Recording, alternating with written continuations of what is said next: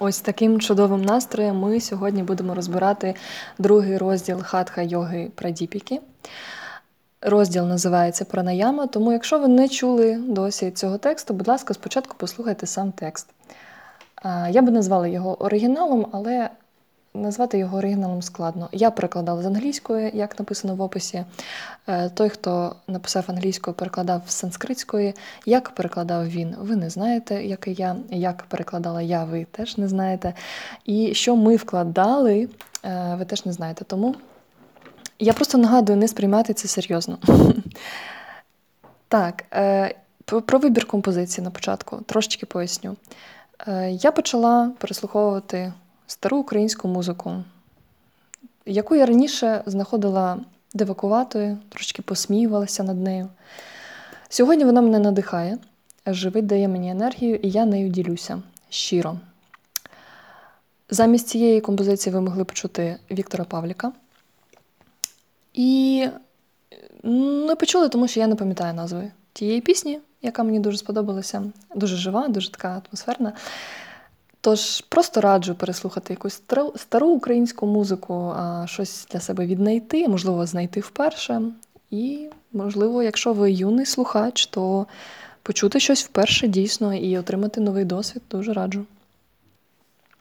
Крім того, дотримуючись нашої маленької, але сталої традиції, я маю вам пояснити, що я п'ю сьогодні.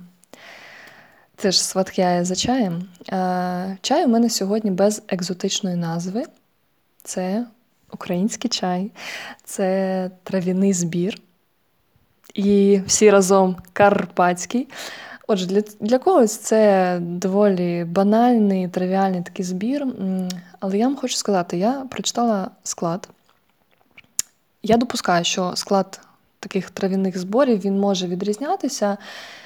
І ще хотіла б я бути тією людиною, яка не читає склад продуктів і товарів. Ну, на жаль, я нею є. Ви знаєте, є просто один елемент цього складу, який взагалі робить всю магію, особисто для мене. І це чебрець. Це дуже-дуже-дуже смачний чай. По-перше, коли я загуглила чебрець, я зрозуміла, що він неймовірно прекрасний, як квітка, гарнюсінький. А по-друге, я прочитала його корисні властивості. І ви знаєте, що він має дезінфікуючу сечогінну, протиспастичну властивість.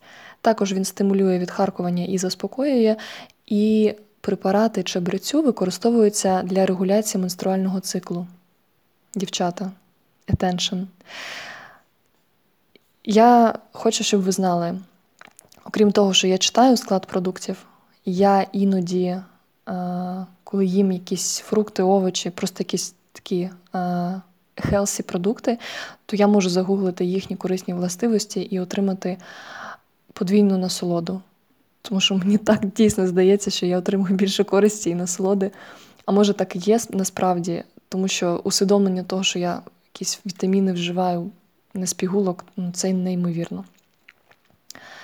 Отже, давайте будемо рухатися потрошку до самого розділу. Очевидно, якщо ви слухали якісь попередні мої записи, то, мабуть, ви не здивовані тим, що в тексті розділу «Пранаяма», не все про пранаяму, так само, як і з асанами, але чомусь мені здається, що взагалі цей розділ мав би викликати більше питань і вже на початку, з самої назви. Тому що як-ніяк ми з вами всі асану робимо або робили, всі з цього починали. Це доволі простий інструмент, доступний, дуже ефективний для початку практики йоги. І моя порада просто в тому, щоб ви не зупинялися на цьому інструменті, бо це перша така ланка. Перша ланка практики. Хтось може зараз зі мною подумки посперечатися, сказати, що це далеко не перша ланка, але пам'ятайте, що всі системи різні, пам'ятайте, що цей текст не є, він, безумовно, є опорним, але він не є абсолютним в цьому плані. Взагалі ми намагаємося розвивати критичне мислення. Сумнівайтесь в усьому, що я кажу. І що ви чуєте, і що ви читаєте, і... Так казав Будда. Зрозуміли прикол? Сказав Будда. Ну добре, поїхали. Отже, на початку другого розділу нам ніби дають флешбек до першого, коли асана освоєна, тобто ви вже знаєте добре форми тіла, ви такий «я», вже пройшов цей рівень, і ви рухаєтеся далі. Щоб рухатися далі, ви маєте вже володіти з собою, тобто там, як описувалося, позбавлятися цих нав'язливих думок, які там по тексту називаються якимись тривожними станами, неспокійністю розуму. Харчуєтеся цілющою та помірною їжею, вичитуючи в складі чаю чебрець і гуглячи корисні властивості яблук, вживаючи помірно, то ви починаєте практикувати пранаяму, тобто дихальні вправи. Дуже-дуже контроверсійна тема, до речі. Багато людей, мені здається, ставляться несерйозно до цієї теми. При цьому я не маю на увазі зараз власну пораду щодо несерйозності, а просто багато людей реально невілюють цю ланку, вважаючи, що дихання. По-перше, це дуже нудно. Да? Давайте всі це визнаємо нарешті.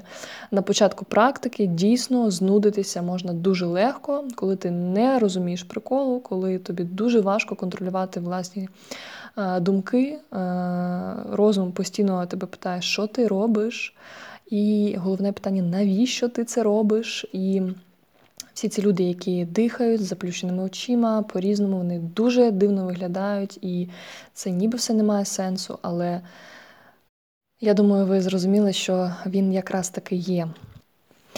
Без моїх окремих коментарів, прямо в самому тексті постійно підкреслюється ідея нерозривності стану розуму з темпом дихання. Я не втомлююсь це повторювати на практиках, коли ми розпочинаємо практику, коли ми робимо пранаяму десь всередині практики або в кінці. Чому це важливо? Я просто трошечки з особистого досвіду і з особистих практик розкрию це поняття, з вашого дозволу. Справа в тому, що коли ми сідаємо на килимок, одразу виконати асани здається найпростішою задачею, і дійсно так і є.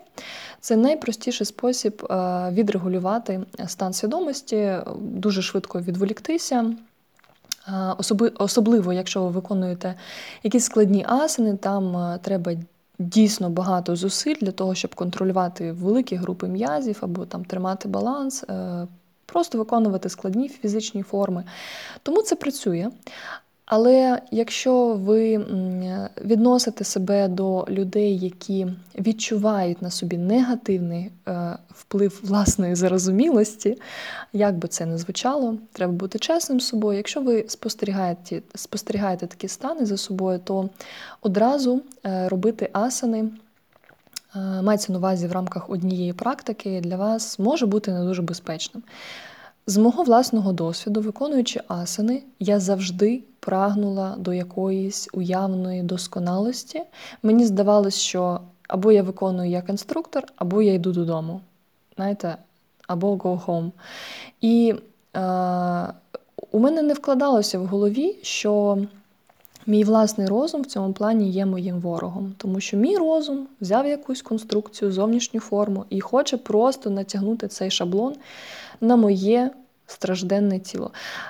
Це не працювало довгий час, я себе постійно калічила буквально кожну практику. Я робила собі боляче, намагаючись повторити ті форми, які для мене не були доступними на той час. Я не кажу, що цей шлях проходить кожен. Є багато розумних людських істот, які не завдають собі ніяких страждань.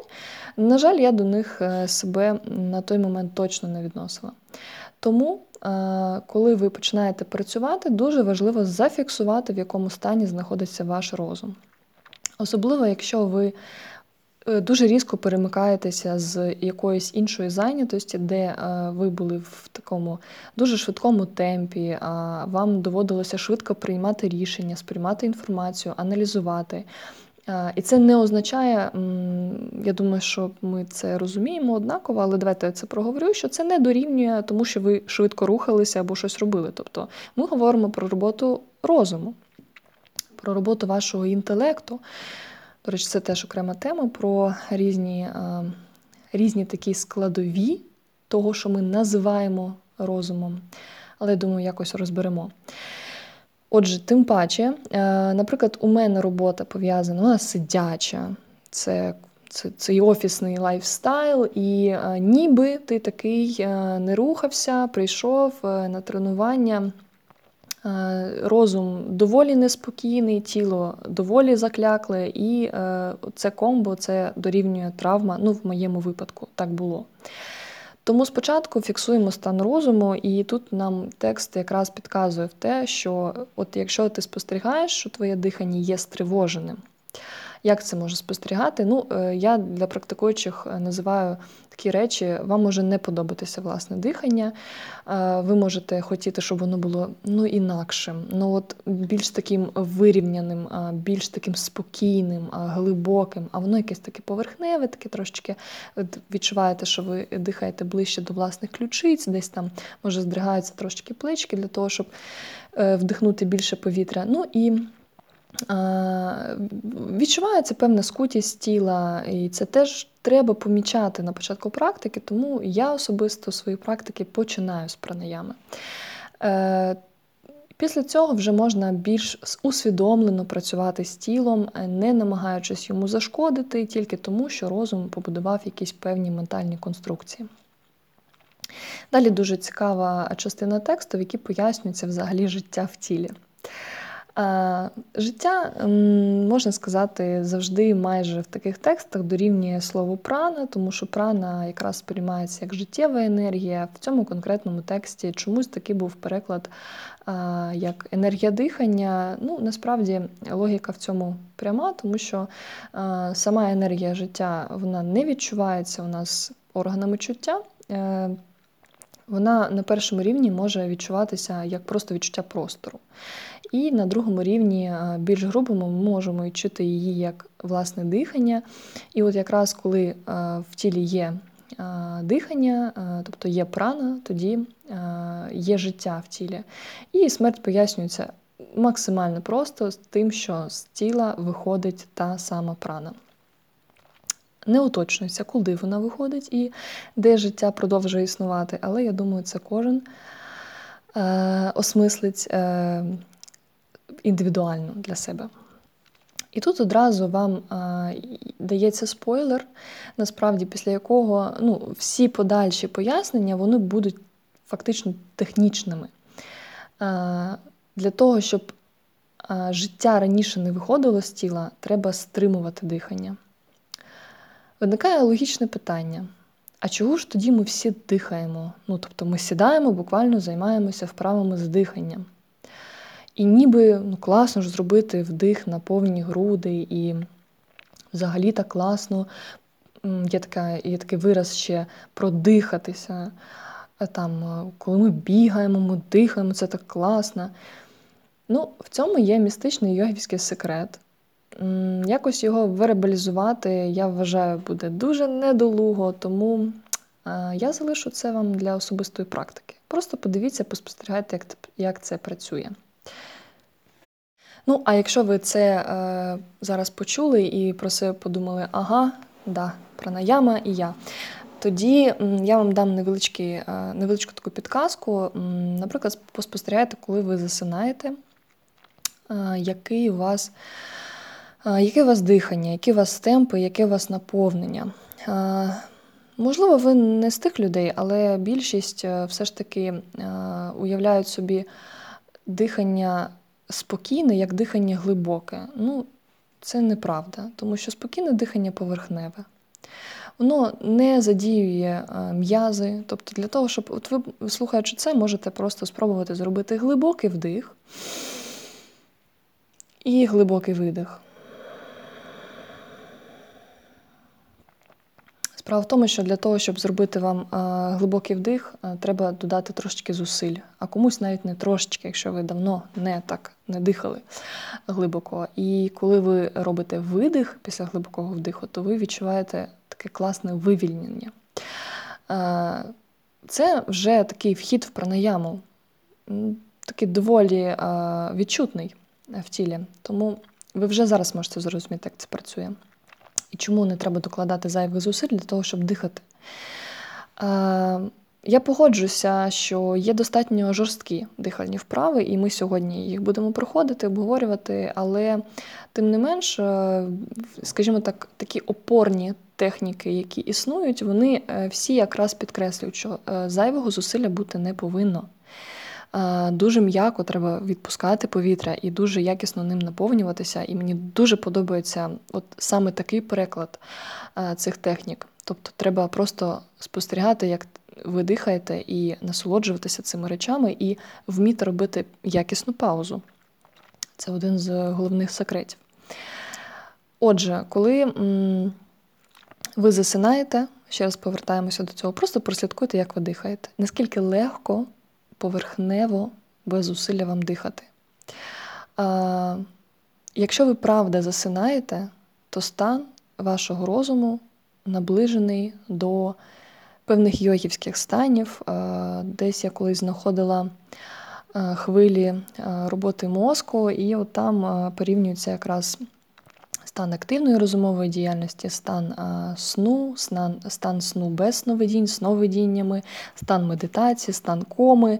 Ну, тобто ви можете зрозуміти, що там є певна градація. Так от якраз коли ми сповільнюємо розумову діяльність, чому є така нав'язлива ідея взагалі в багатьох йогівських практиках прямо зупинити думку, що, до речі, не обов'язково, але ну, якщо все дуже спростити, то дійсно це може спрацювати.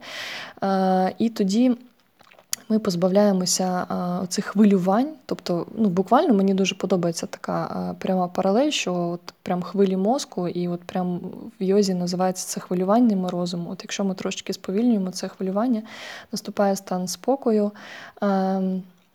Може, зі сном не дуже вдалий приклад, але він для більшості людей буде більш життєвий. Тому що більшість практикуючих, якщо вони приходять новачками, то результатом хорошої практики для них буде сон в шавасані.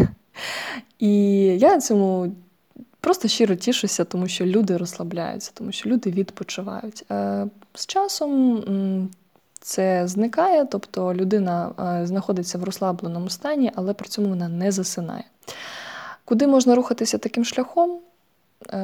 Дуже цікава практика – усвідомлені сновидіння. Тобто, залишаючись в світлому розумі, людина, навіть засинаючи, коли її тіло повністю відпочиває, займаючи своїми, скажімо так, хотів сказати буденними, але ну, мається на увазі звичайними процесами вночі, при цьому свідомість залишається, і людина може спостерігати за тим, як спить.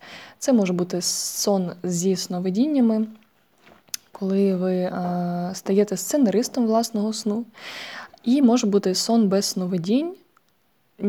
Не чула про те, щоб люди таке переживали, але читала про це у тибетських практиках.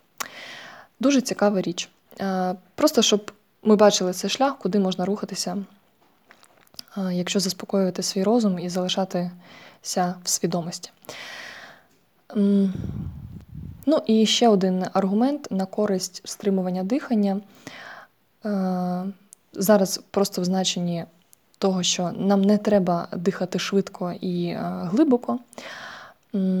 Це те, що дійсно швидкість дихання корелюється зі швидкістю того, як у вас генеруються думки. Якщо ви починаєте практикувати, спробуйте на початку практики, так, можна однією рукою, там, наприклад, великого пальця торкатися мізинцем, там, безіменним пальчиком, середнім, вказівним, кожен раз, коли у вас виникає нова думка, або коли ви ну, так, себе ловите на тому, що ви повністю десь занурюєтесь в якісь роздуми. І ви просто побачите, як швидко ви торкаєте, як швидко ви змінюєте пальці. Це не дуже проста практика, вона може за вас забирати багато ресурсу уваги, але ну, як такий варіант. Просто є ще, наприклад, варіант, який давав мені вчитель, записувати палички на папері. Якщо вас буде це менш відволікати, то ви можете записувати палички на папері кожен раз, коли виникає думка, і побачите, скільки паличок ви там за певний проміжок часу собі намалюєте, що вам цей спосіб більш підходить. Ви можете вигадати свій власний спосіб. Це буде круто. І мова про те, що протягом практики, чим більше ви практикуєте з увагою на власне дихання, тим менше таких думок у вас буде. Ну і зрештою, одразу на початку нам дається невеличкий ключик – розшифровка стану унмані авастха, тобто стану нерозуму.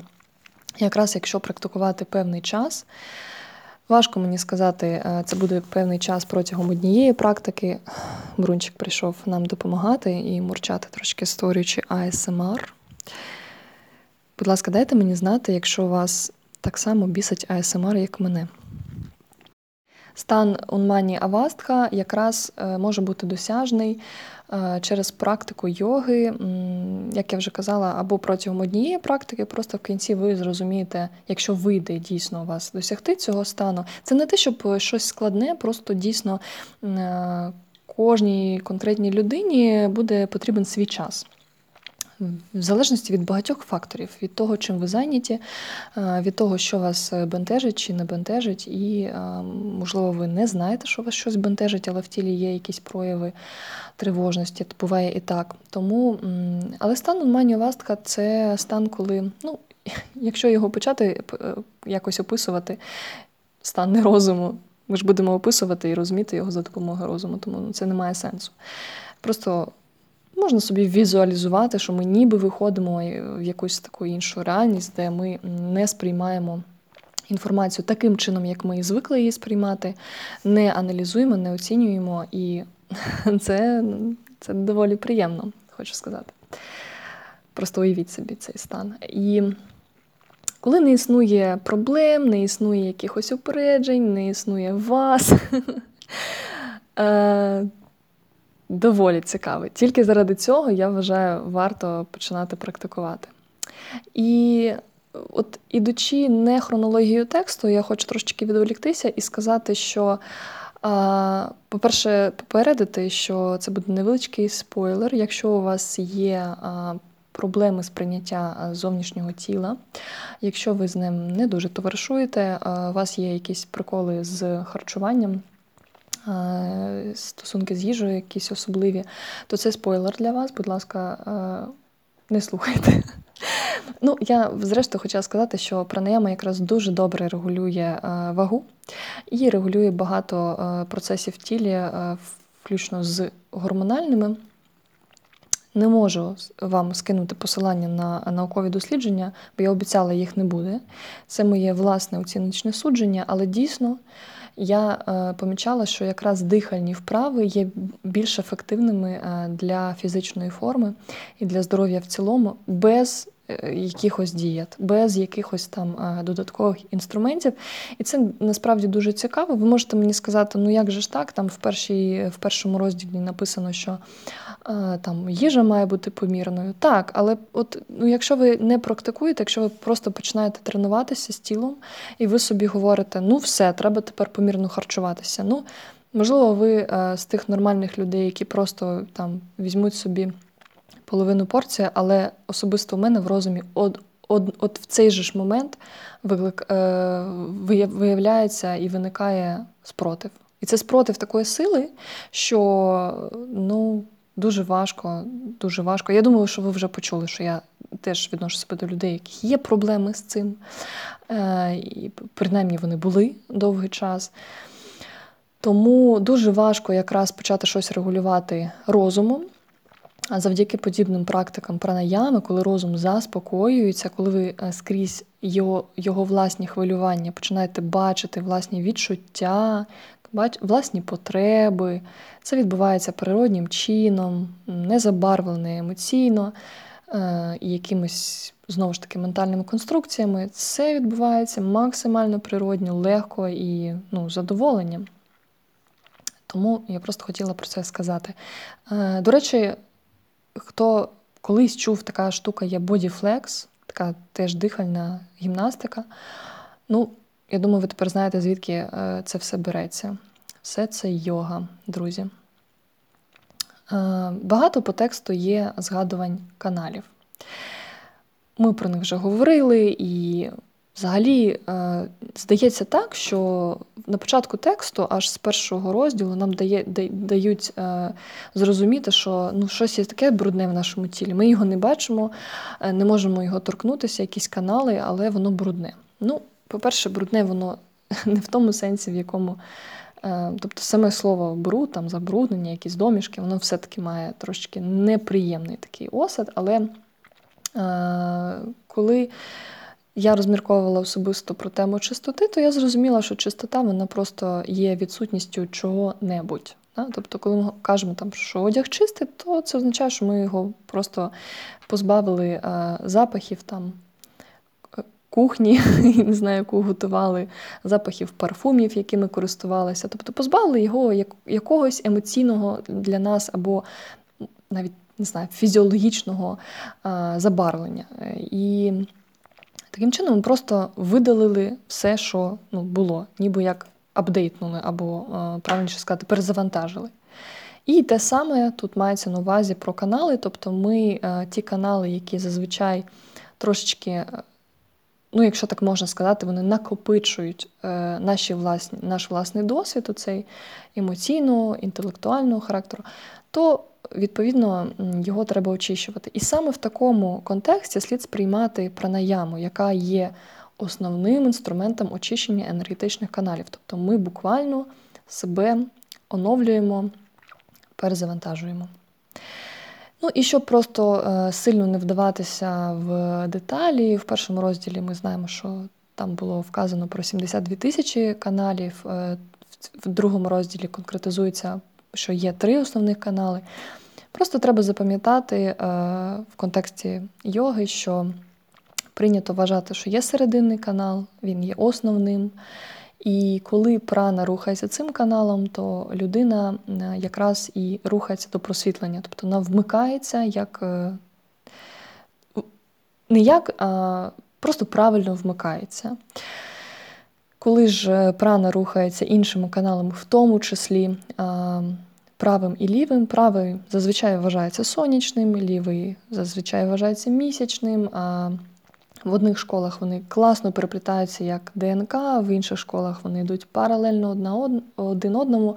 І просто треба знати те, що якраз правий зазвичай асоціюється з прагматичним мисленням, лівий асоціюється з емоційним мисленням, і якраз це ніби натякає на те, що людина може впадати в різні стани, або потрапляти в пастки розуму, або вона може просто перенасичуватися емоціями і сильно з ними ототожнюватися, не бачачи реальності. І от якраз сушумна, канал середини, про який постійно тут наголошується, мається на увазі, що коли прана входить в цей канал, то людина стає сама собою. Те, що я мала на увазі, під правильно вмикається. Коли ви знаєте, що у вас є енергія, коли ви знаєте, скільки її, ви її правильно використовуєте, вам на все всього вистачає, ви задоволені і радієте життю.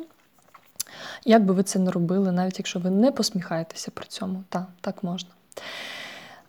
Отже, коли якраз ця система, вся каналів очищена, те, що називається тут очищенням, тобто, як ми вже з вами погодилися, ми це все перезавантажили, апдейтнули, то якраз тоді йогін стає здатним контролювати прану. Тобто, якщо хочете якогось специфічного прочитання, то йогін стає здатним контролювати саму енергію життя. І якщо так про це продовжувати розмірковувати, то енергія життя, вона ж не замикається тільки в тілі. Енергія життя в тому, що ви зараз чуєте, що ви читаєте, що ви думаєте, що ви відчуваєте, що ви споживаєте, чим ви ділитеся, що відбувається навколо вас, суспільні процеси, процеси в вашому організмі, процеси в вашому житті, процеси в всесвіті. Тобто ми просто говоримо про різну передачу цієї енергії, в тому числі енергетичними каналами в тілі людини. І рекомендується практикувати пранаяму з сатва-будхи. Також є невеличке роз'яснення, що це таке. Я думаю, що стан сатвічності ви багато чули, або якщо не чули, то трошечки поясню. Зазвичай є 3 так звані мотузки, які ніби зв'язують людську природу. Через те, що ми опинилися в людському тілі, як людські істоти, то ми маємо і природне походження, і таке, хтось каже, походження інопланетне, хтось каже божественне, хтось каже духовне. Ну, я думаю, у вас є власний якийсь там синонім або просто назва цього терміну. І в нас є земне походження, і, відповідно, маючи земне походження, ми маємо цей зв'язок, чому і називаються мотузки, гуни. І як людська істота ми постійно якраз перебуваємо в станах, які можна назвати сатвічним, раджастичним і тамастичним. Сатвічним зазвичай називають стан світлий, стан, коли ви достатньо добре все усвідомлюєте, розумієте, не забарвлені якимось конкретним станом. І буде зрозуміліше, що таке сатва, коли ми почнемо розбирати раджас і тамас. Раджас – стан активності, стан руху, стан конкуренції, стан досягнення, тобто це доволі цікавий стан. Не можна сказати, що один з них якийсь кращий, один гірший. Просто відчути різницю. Раджас, рух, активність, на відміну від тамаса, повна протилежність, це така заземленість, така трошечки лінь, але і спокій водночас. Ну, хтось може сказати, якась стагнація. Ну, тобто буде залежати від того, про що ми конкретно говоримо. Але, думаю, ви вловили ці паралелі. Так от сатва є щось середнє між ними. Тобто, коли ми... Або хтось каже взагалі чимось іншим непорівнюваним з ними. Тобто, неактивний, нелінивий розум. І будхи, до речі, це розум. Якраз, коли в такому стані починаєте практикувати, то якраз і серединний, найголовніший канал, він позбавляється забруднень. Що це може означати в контексті практики? Я думаю, що це теж невербалізоване знання, яке, окрім як от автор називає очищення з головного каналу, якось важко описати. Знову у нас є посилання на Падмасану. Якщо хтось пам'ятає, то це поза лотосом.